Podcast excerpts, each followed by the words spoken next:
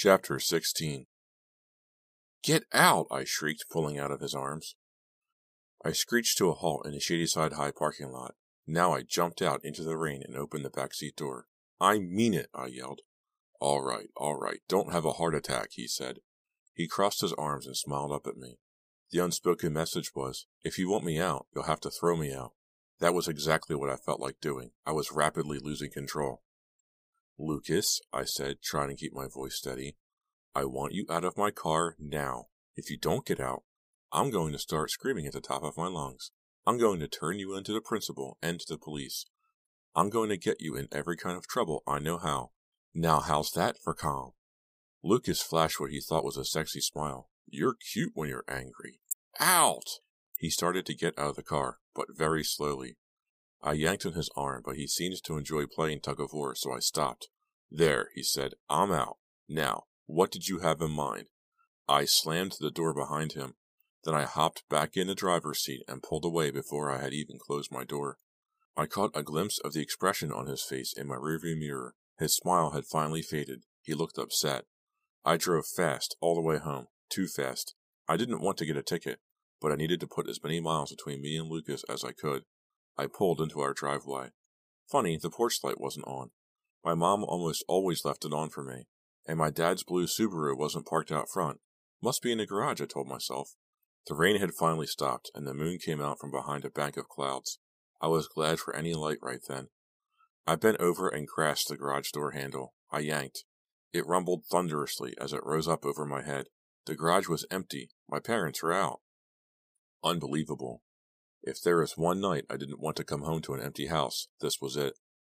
The door from the garage into the kitchen was locked. I fumbled for my key. I didn't have it on me, only the front door key. Then I heard what sounded like footsteps in the house. My heart froze. I listened. Nothing. It must have been my imagination. Standing as straight as I could, I turned and made my way out of the garage. I put my hand down on something furry and jumped. The old carpet my dad had piled on top of the boxes of junk he had stored out there, I saw. The moon lit the walk to the front door. But the shrubs my father was so proud of, the ones that lined the walk, in the dark they loomed like huge monsters ready to pounce. Get a grip on it, Lizzie, I warned myself. I had to try twice to put my key in the front lock because my hand was shaking so much. I got the door open and immediately locked it behind me. I flicked on the hall light, and every other light I passed by. The house was empty. I breathed a deep sigh and another. I looked on the hall table. No letter from Kevin. I hadn't answered his last letter. Still, I resented his not having written. Where was he when I needed him? Chocolate. That was the next best thing I could think of. I headed for the kitchen and my mom's secret stash in the vegetable crisper. The kitchen light was already on. Sitting at the kitchen table was Justin. Surprise, he said. Justin, how did you get in? I suddenly felt terrified. He had the strangest grin on his face. Your parents let me in. How do you think I got in? Where are my parents? I asked, not moving from the doorway. They went to pick up your aunt at the airport. My aunt? My first thought was that he was lying. My second that I should run out of the house screaming my head off. Then I remembered this was Thursday. Aunt Rena was flying in from Dallas. I had totally forgotten about her. Sorry, I said with a sigh. I- I've had a very tough day. It's been a tough time for all of us, Justin said soothingly. I nodded my head. Understatement of the Year award goes to Justin Stiles. I opened the fridge and stared inside. I took out a ring ding. Want one? He gestured at the plate in front of him and grinned. From the crumbs, I could see that he had polished off the last of Mom's carrot cake. His grin spread. His perfect blue eyes were twinkling. He was so handsome. As scared as I was feeling, I couldn't help noticing that. Justin had what Alana called whip appeal. His looks zapped you, like someone had just flicked you with a whip. Listen, he said, the reason I came by. You mean you didn't just come by for my mom's carrot cake? She'll be hurt. I was starting to feel a little better. I sat down across from him. The reason I came by, he started again, is about Suki. I waited, puzzled. I wanted to ask you not to say anything. About what? About the fact that I was with her at the movies that night. I thought about this for a moment. What do you care? I asked him, once I had swallowed a mouthful of ring ding.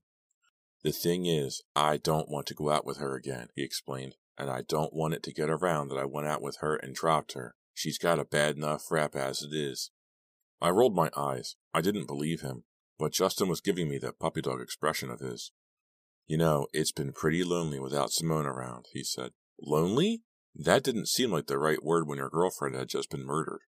Justin got to his feet.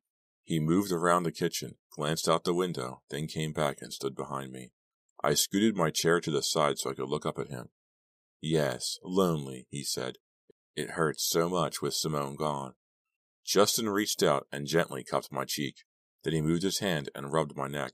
I pulled my head back and studied him warily. Come on, Lizzie, he said softly. You're interested in me, I can tell. I snorted. He looked stunned. Sorry, I said. But I swear, you're the biggest egomaniac in the history of Shadyside. What makes you think I'm interested in you? Justin's eyes widened. His mouth went slack. Well, if you're not, you're the first girl I've met around here who isn't. I got out of my chair and moved away from him. I guess you're not used to being rejected, are you? As a matter of fact, Justin's back arched a little. No. No, I agreed. No one rejected you even when you were going steady with Simone. What's that supposed to mean? What do you think that means? It means you were going out with Simone's friends behind her back. That's a lie. I felt a surge of anger.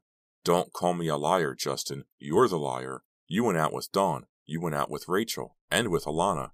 And those are only the ones I know about. I don't know what you're talking about, he said. There is a new look in those blue eyes now. Fear. You were with Alana the same day Simone was killed, I went on. You already told the cops that part, or did you forget?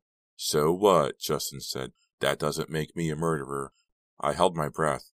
I never said anything about your being a murderer, I said finally. Well, then, what are you getting at? He seemed totally flustered now. Just that it was a pretty crummy thing to do to Simone, I continued.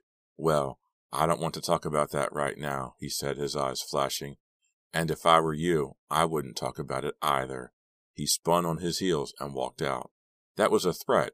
I had just been threatened. What would he do if I didn't keep my mouth shut, I wondered. As if in answer, the front door slammed shut. The five prom queen candidates, even Simone and Rachel, were all parading on stage in their gorgeous prom dresses. All the dresses were identical. They were all bright red. All the girls stopped with their backs to the audience. Mr. Sewall, the principal, was standing at the microphone, holding a small white envelope in his left hand. Next to him stood Lisa Bloom, the student council president. She was holding the queen's crown and scepter. And now, said the principal, this year's winner and Shadyside's prom queen. He ripped open the envelope. All the kids at the prom had stopped dancing and were watching the prom queens. Mr. Sewall, too. What he saw was so horrifying that he never announced the winner. One by one, the prom queens slowly turned to face the audience. As each girl turned, screams rang out through the auditorium. Each face was revealed. Each face greeted the screens with blank and staring eyes. The flesh on the girls' faces was decaying. Their hair was matted with wet dirt and dead brown leaves. Their faces looked as if they'd been buried in wet earth for several weeks. Bone poked through the putrid, sagging chunks of greenish flesh. Simone's face was the most frightening. The flesh of her cheeks had rotted so badly that her cheekbones were sticking right through. Only the eyes of the prom queens remained intact. The girls' eyes were all blood red. They stared at the audience with unblinking fury, ghoulish faces, in beautiful gowns. The five prom queens stepped toward the audience, staggering forward stiffly, closer, closer, until the smell of rotting flesh choked everyone in the gym. The girls all raised their heads in silent, hideous laughter and as they raised their heads, their blood red eyes flaring, their necks were revealed. Their necks, their shoulders were covered with slithering white worms. I woke up screaming. I screamed so loud I also woke up my parents and my Aunt Rena. All three of them came bursting into my bedroom, their still sleep filled faces tense with alarm. Sweetheart, my mother said, plopping down on the side of my bed, you almost gave me a heart attack. Bad dreams are just bad dreams, my father said, patting me on the head. He'd been saying the same thing to me since I was four. I didn't mind. If I ever had kids of my own, I'll probably tell them the exact same thing. If only the nightmares would go away. If only I could sleep one night without being reminded of my lost friends. My parents and my aunt went quickly back to their rooms. I stared up at the ceiling, trying to erase the worm covered prom queens from my memory. The next day at assembly, I'd have to give my speech for prom queen. I forced myself to go over in my mind what I had worked out to say. I was going to talk about Rachel and Simone. The two people you should vote for aren't here today, I planned to start Rachel West and Simone Perry. But as soon as I said their names, I saw their faces. Not the way they had actually been, but the way they were in my dream.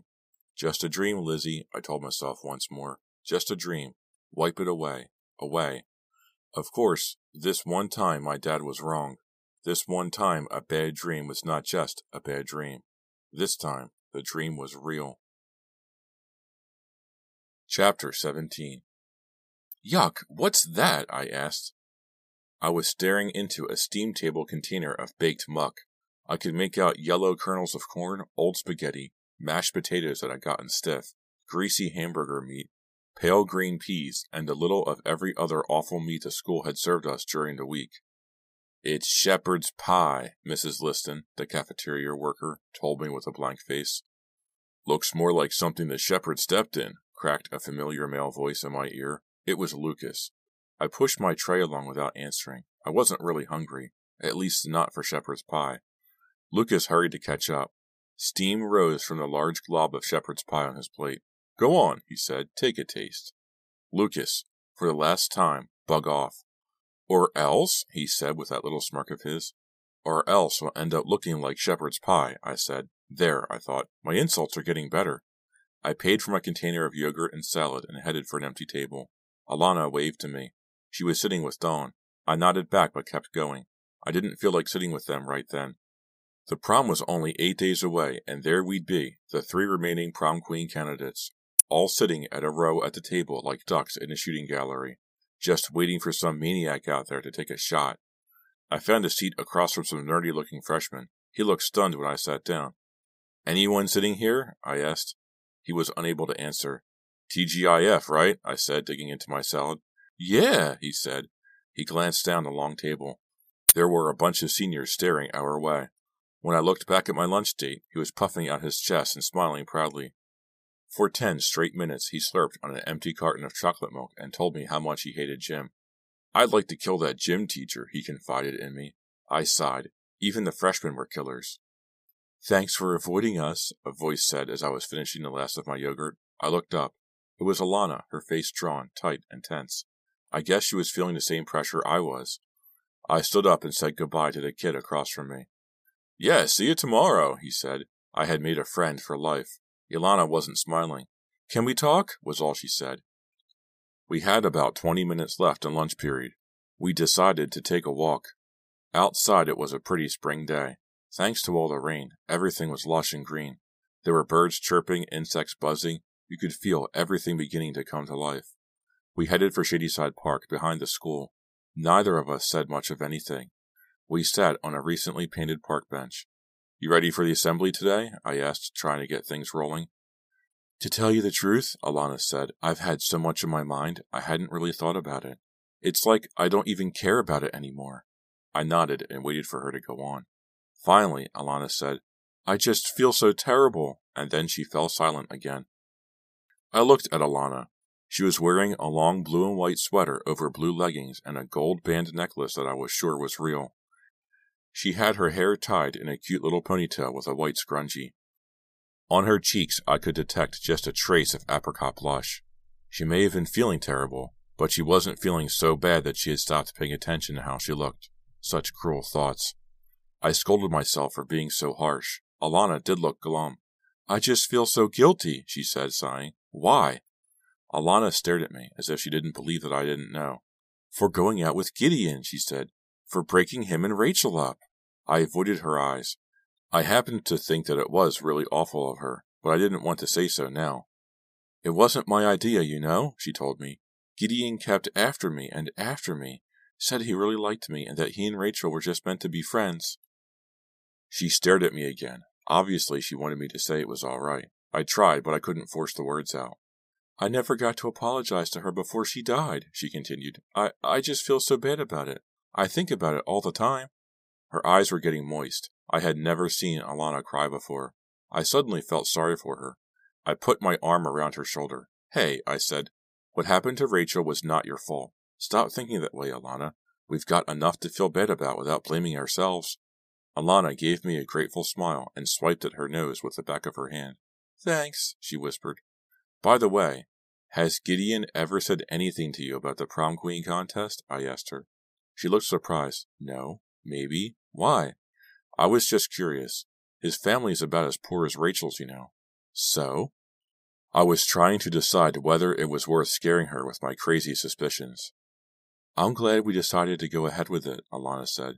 Mr. Sewall had called us in that morning, me, Alana, and Dawn, to see if we felt up to continuing the contest.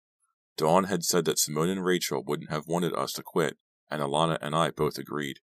You have a dress yet? Alana asked me, her eyes on a large robin, pulling a worm from the ground. No. Last night my parents told me I have to be home by eleven after the prom. Eleven? I know, she shook her head. Some prom. It's not turning out the way we thought, I agreed.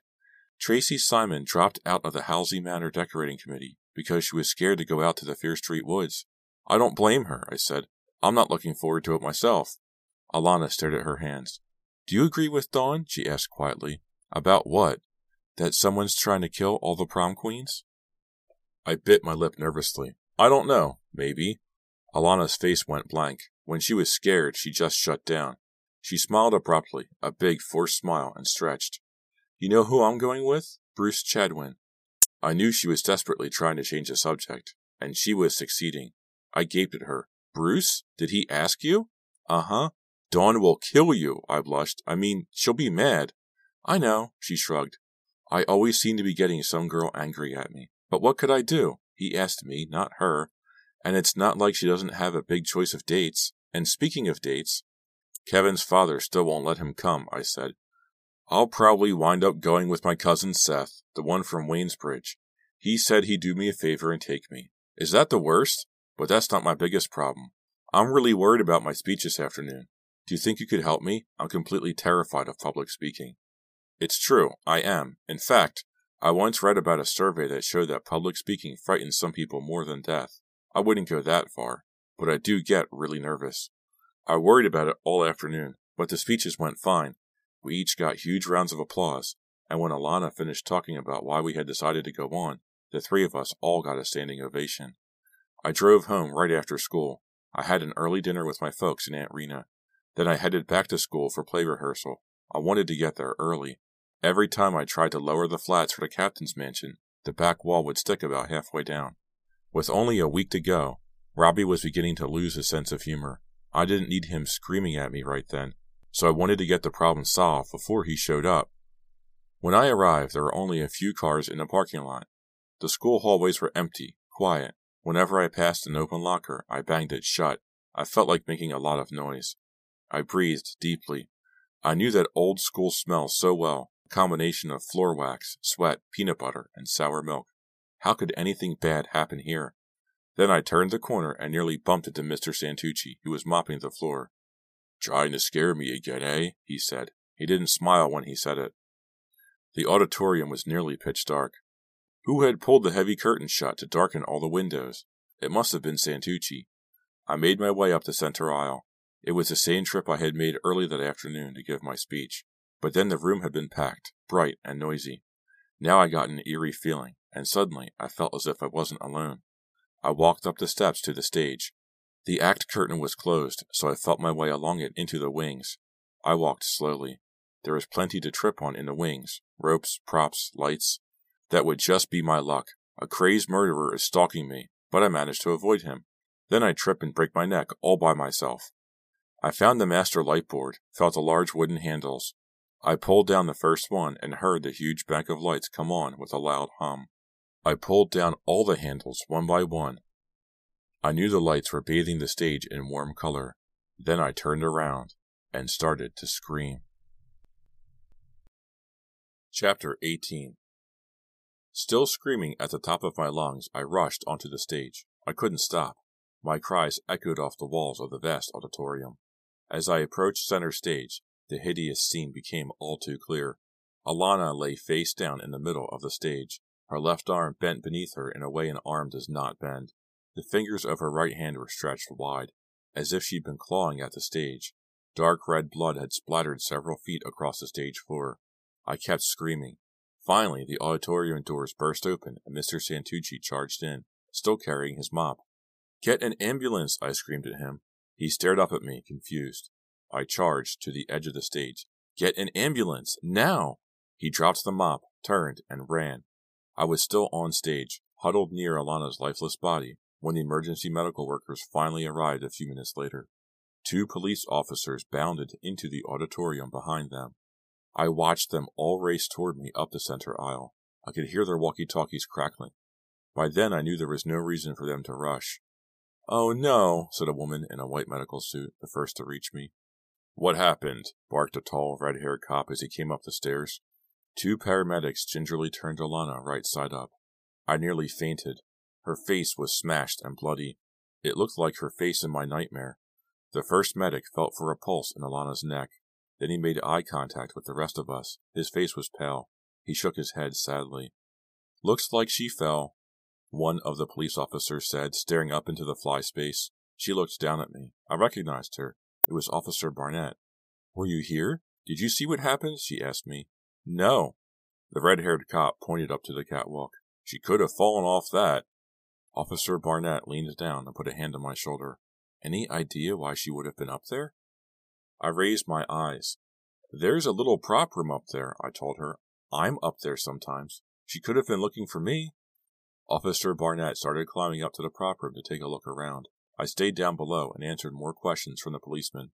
They were loading Alana's body onto a stretcher. I don't know why they were taking her to the hospital, but I guess they did that even if you were dead. She didn't fall, I told the cop quietly. That much I know for sure. What makes you say that? I have no proof, I realized. It seemed so obvious to me, though. I just know it, I said stupidly. And that was when I saw it. It was clutched in Alana's hand, the hand that had looked as if it were clawing the floor. Her hand was clutching a small swatch of maroon satin. And you say she seems nervous? Officer Jackson asked. Yeah, but why wouldn't she be? I said. I'm nervous. Dawn's nervous. We're all scared out of our minds. My dad's arm tightened around my shoulder. He was sitting on one side of me on our white corduroy sofa. Dawn was on the other. Officer Jackson and Officer Barnett were sitting across from us. Officer Barnett was taking notes. It was after ten, and these questions had been going on for over an hour. It seemed as if I had spent the whole spring talking to the police. Officer Jackson said, But did she seem extra nervous? I sighed loudly. Yes! I was letting my exasperation show. Wouldn't you be? I can't even sleep at night. Someone's killing off the prom queen, snapped Dawn. It's so obvious. Dawn had already told them her theory. Officer Jackson stared her down. We're pursuing every lead, was all he said. I mean, Dawn continued, I was excited when we were first nominated.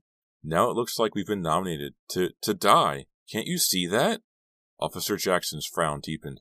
If you just answer a few more questions, then we'll be through.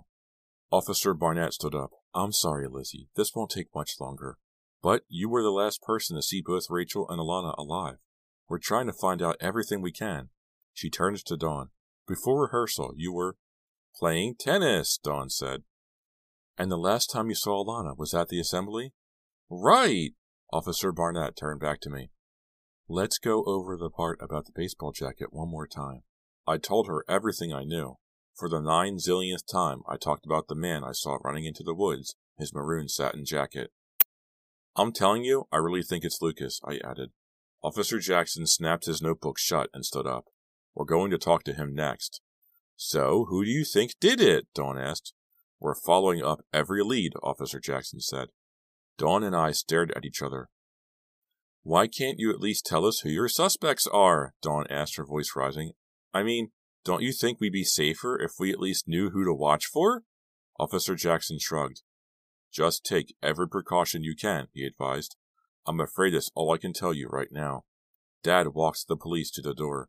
Dawn stood up, stretched, and shivered. Well, I guess I'll go home too, she said. What are you going to do? I asked. Oh, nothing. Barricade my door, load my machine gun, the usual. She gave me a little smile. I tried to smile back, but I couldn't. It's just us now, Dawn said. What do you mean? For prom queen. I looked at her to see if she was serious. She was.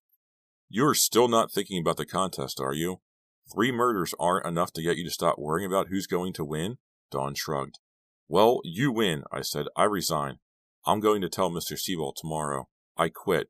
I don't want to be prom queen, believe me. Where are they going to hold the prom anyway? The Shadyside Funeral Parlor? I spun around dramatically. I meant to make that my exit line, but I bumped right into my mom. Hey, take it easy, she told me. I walked past her and up the stairs without saying a word. I went to my room and slammed the door, but I wasn't as angry as I hoped I'd be. I probably wanted to take it all out on Dawn. I couldn't.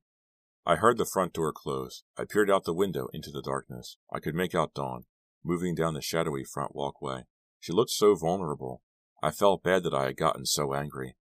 I watched until I saw her car pull safely on its way. Then I watched for a while longer. I watched the trees swaying in the wind. I listened to the leaves rustle. If someone wasn't out there, there were plenty of places for him to hide. It wasn't until I sat on the bed that I realized my legs were trembling. I could actually see them shake. I felt shaky all over. My chest felt all feathery. I lay down, trying to calm down. I'm next, I thought. It was a terrifying thought, but I couldn't stop myself. The words kept running through my mind. I'm next. I'm next. I'm next. And then Lucas's words. I like you. I really like you. I was still lying there twenty minutes later, my eyes wide open, one scary thought chasing another through my brain. And then the phone on the bed table rang shrilly in my ear. I stared at it, listening to it ring. I didn't want to pick it up. Chapter 19 Hello? Lizzie? Yeah? It's Justin. Oh, hi. Hi. What's up? Uh, well, I, uh. He sounded nervous. Why would Justin be so nervous? What's the matter? I asked. Nothing, nothing. Can I, uh, come over? Come over? Yeah. Now? Well, uh, yeah. Justin, it's almost 11. My folks have already gone to bed. Yeah, well, it's really important. What is it? Are you okay? I'm fine. I'm fine. Can't you tell me what it is? No, he said. I'll tell you in person. Okay? Why did he sound so strange? Okay, he said again. Yeah, I guess. I couldn't think straight. Something was going on, but I wasn't sure what it was. Good. I'll be there in about 15 minutes. I won't ring the doorbell though. I, uh, don't want to wake your parents, so just wait downstairs, okay? Okay. And then I thought of something else. Justin? Yeah? We can't. My dad puts on the burglar alarm at night. I can't go downstairs. Tight security, huh? That's right. Well, he said, turn the alarm off. Then I heard the click as he hung up the phone. The master alarm panel is on the landing outside my parents' bedroom. I could see the light under their door, but I didn't really hear any voices. The light was shining under the guest room, too, so my Aunt Rena was also up. Hanging from the doorknob of my parents' door, my mom's cardboard sign read Alarm On. I quietly punched in our security code. The red LCD light blinked twice, then faded out. I flipped the cardboard sign over so that it read Alarm Off. Then I tiptoed downstairs to wait. About twenty minutes later, Justin's face appeared in the front window. He was wearing a maroon Shadyside High baseball cap. He pointed to the front door, and I went and let him in. Hey, he whispered when I opened the door. He gave me a funny grin. Come on in. We can talk in here. I led the way into the den and closed the door. He leaned against my dad's desk and shoved his fingertips into the front pockets of his jeans. He crossed his legs, uncrossed them. Then he took his hands out of his pockets. He seemed really uncomfortable. So, he said quietly, you talked to the cops? For hours. Listen, you don't have to whisper or anything. My parents are upstairs. Great, he said, too loudly. What was his problem? He was usually so laid back, so smooth. Now he was staring at me intensely. His forehead was all sweaty. These are pretty scary times, he said. You must be scared, right? You bet I am. Is this what he came over to talk to me about? I looked down at his hands. So did he. He was holding my dad's silver letter opener, the one with the curved handle and a dagger sharp point. He started to pace, slapping his palm with the knife. So, he said, what exactly did you tell the police? Everything I could think of. I couldn't take my eyes off the knife. I told them. I stopped myself mid sentence. What? I didn't want to say. What, Lizzie? he went on, his eyes boring into mine. What did you tell them? What I was about to say was that I told the cops about the strip of maroon satin in Alana's hand. But instead, I said, What do you care? He laughed a crazy laugh. You're right. I don't care a bit. I wasn't looking at the letter opener anymore. I was looking at Justin's baseball cap. Sewn onto the front was a tiger's emblem. Why hadn't it occurred to me before now? Justin was on the baseball team too, not just Lucas. Justin was all state, one of the team's stars so Justin also had a maroon satin jacket. Why are you standing so far away? Justin asked me, smiling awkwardly. Think I'm going to bite you? No, I. Come over here then. My mind had started to race. I'm happy over here, I said. But Justin had started to walk slowly toward me, the letter opener held tightly in his hand.